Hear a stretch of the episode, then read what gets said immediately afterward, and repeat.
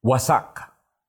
Tuwing may mababasag tayong glassware, diretso tapo na to kahit nangihinayang tayo. Pero sa Japan, merong art na tinatawag na kintsugi, which literally means join with gold.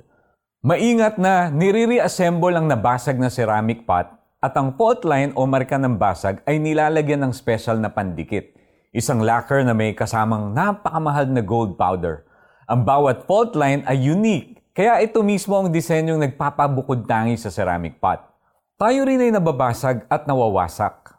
Ganito ang naranasan ni King David nang makiapid siya kay Bathsheba at ipinadala niya sa digmaan ng asawa nito para tiyak na ito ay mapatay. Kinailangan siyang i-confront ng propetang si Nathan para magising siya at magsisi sa mga karumal-dumal na kasalanang nagawa niya.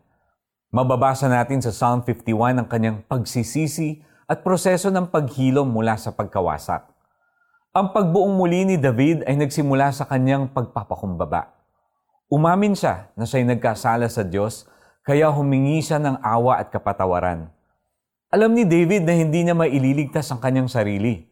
Diyos lamang ang makakapagligtas at makakapagbura ng kanyang kasalanan. At matapos niyang maranasan ang pighati ng pagsisisi, naniwala si David nga ito ay mapapalitan ng tunay na kasiyahan mula sa Diyos na mapagmahal.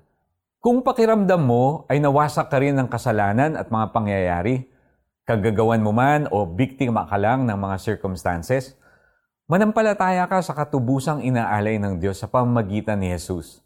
Tulad ni David, makakaranas ka rin ng healing restoration at redemption.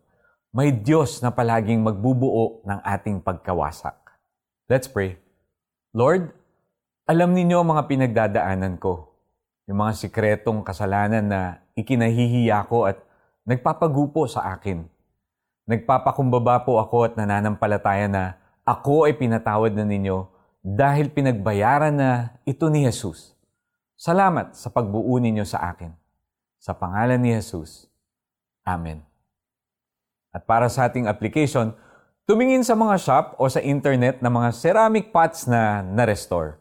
As you appreciate how they were restored, thank the Lord because through Christ, He has made you whole. Gawin mong marinig ko ang kagalakan at kasayahan.